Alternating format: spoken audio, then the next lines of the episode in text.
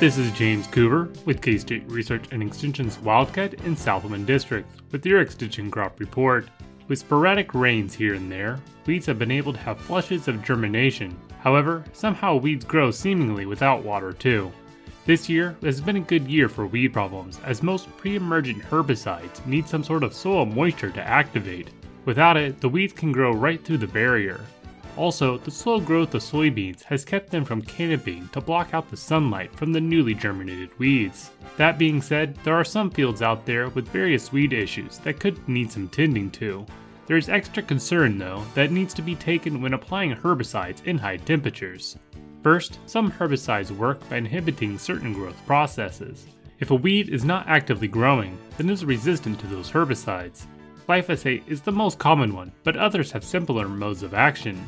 As temperatures get above 85 to 90 degrees, the metabolic processes that start to slow that would move the herbicides around the weed. Spraying in the morning allows for the weed to recover overnight and still be cool enough to be more effective herbicide application.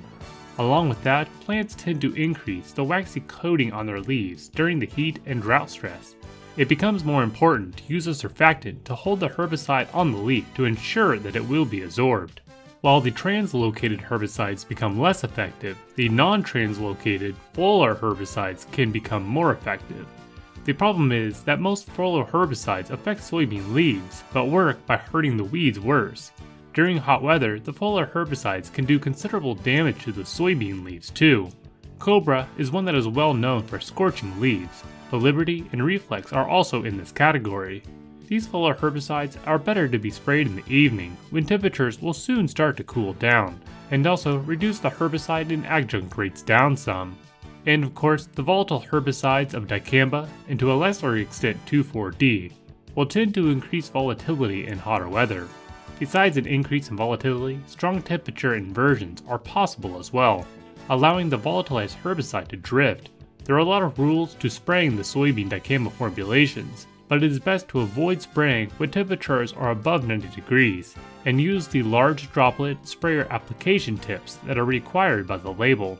Temperature inversions start towards the evening and can last until 8 or 9 a.m. the next day. The Kansas Mesonet can help determine the presence and the strength of an inversion. Some soybean fields are within the first couple of weeks after being planted, much of it into double cropped wheat with already established weed populations.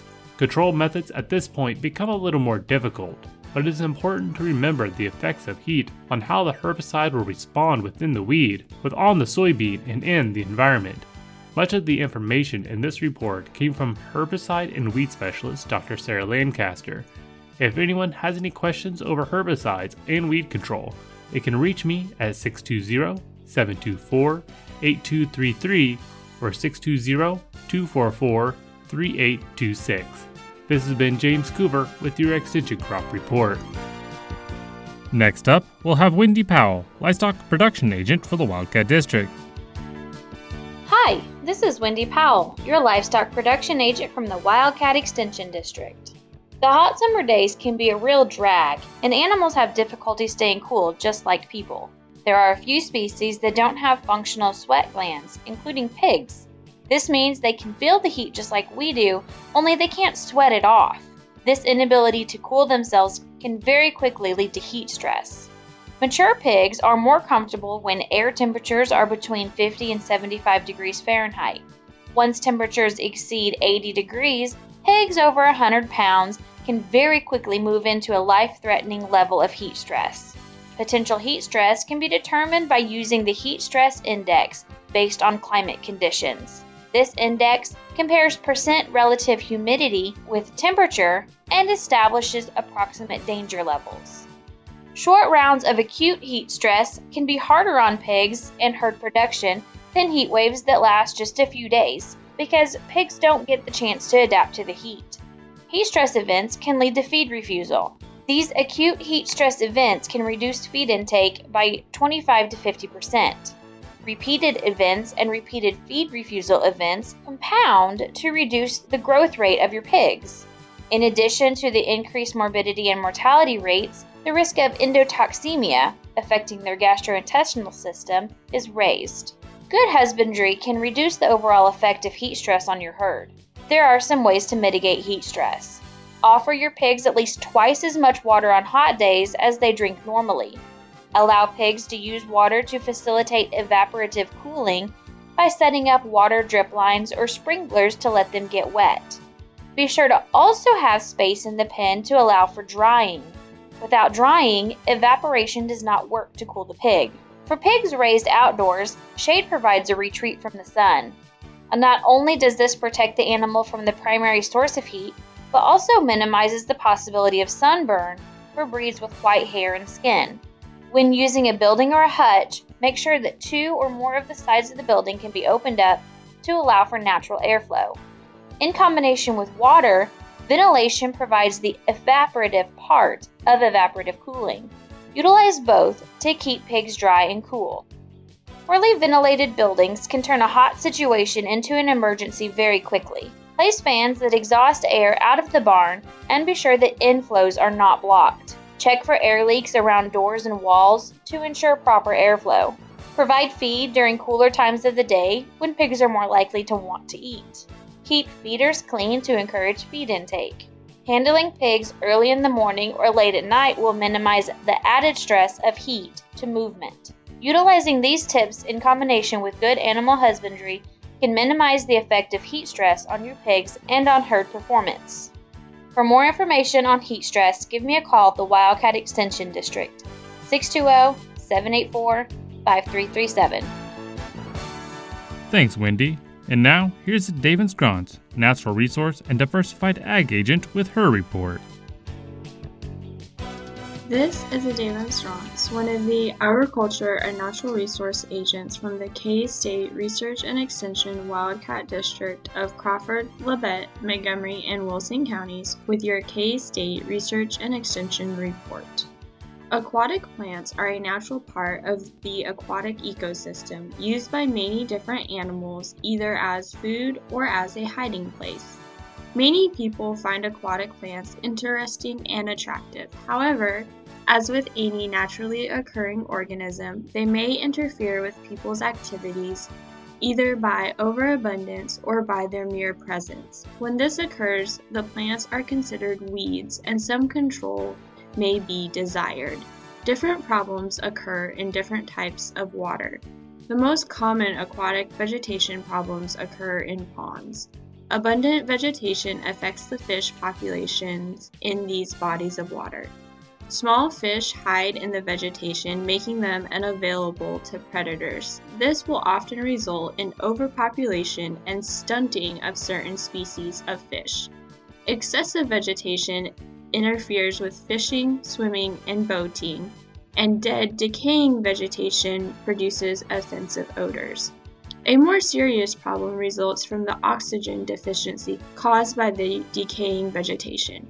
This can occur at almost any time of the year, but the most common times are in midsummer and in midwinter. Summer kills usually occur after periods of hot, calm, cloudy weather.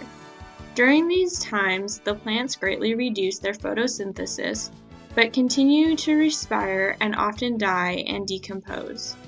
Problem weed species must be identified before an appropriate weed control practice can be selected.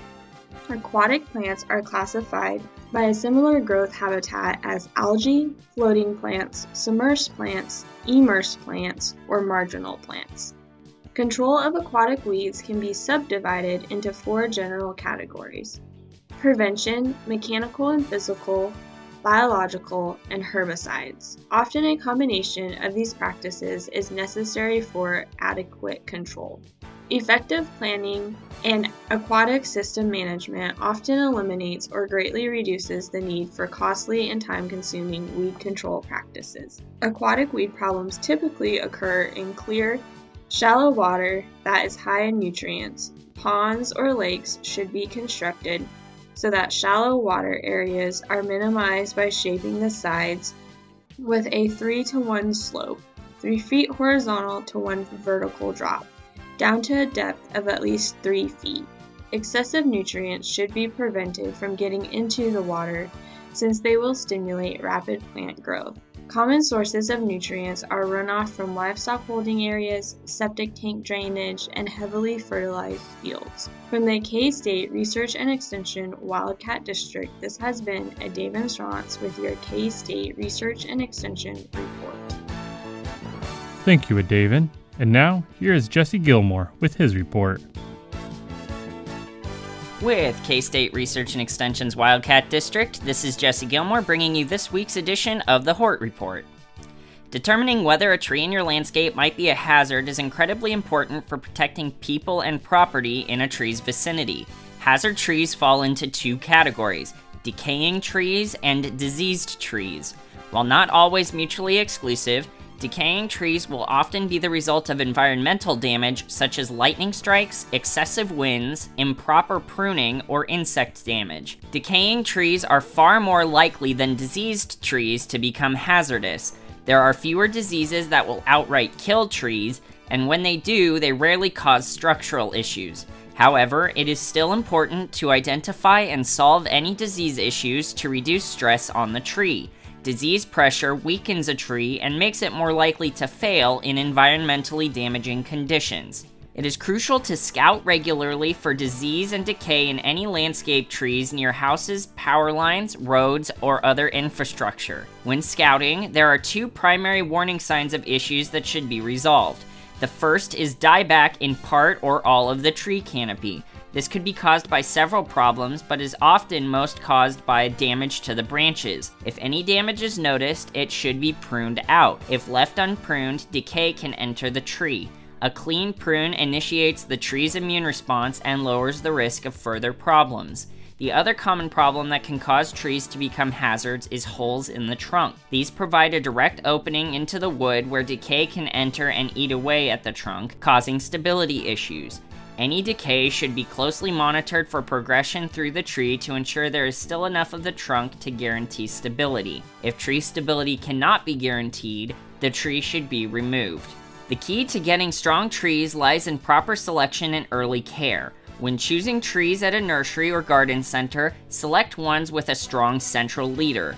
Known as excurrent growth, this growth is less likely to suffer architectural damage like splits or cracks. However, if you cannot find a tree you want to plant with a strong central leader, you will almost always be able to train a tree into a central leader with intentional and consistent pruning.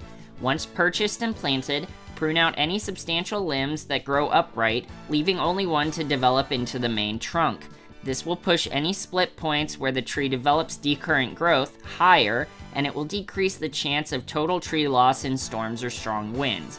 Note that if decurrent growth begins at the base of the tree, you will not be able to prune this out. However, this kind of decurrent growth only occurs on smaller ornamental trees. Larger shade trees will grow into excurrent trees with pre-purchase selection and proper pruning. If you have older trees with structural issues, pruning by a tree service will help maintain canopy shape and health, preventing your mature trees from potentially becoming hazardous. For more information on how to determine hazardous trees in your landscape, contact your local extension office. I can be reached at 620 724 8233 or at jr637 at ksu.edu. Once again, this has been Jesse Gilmore bringing you this week's Hort Report. Thank you, Jesse, and thank you for listening to K State Research and Extension's Wildcat District Ag Team on KGGF 690 Radio.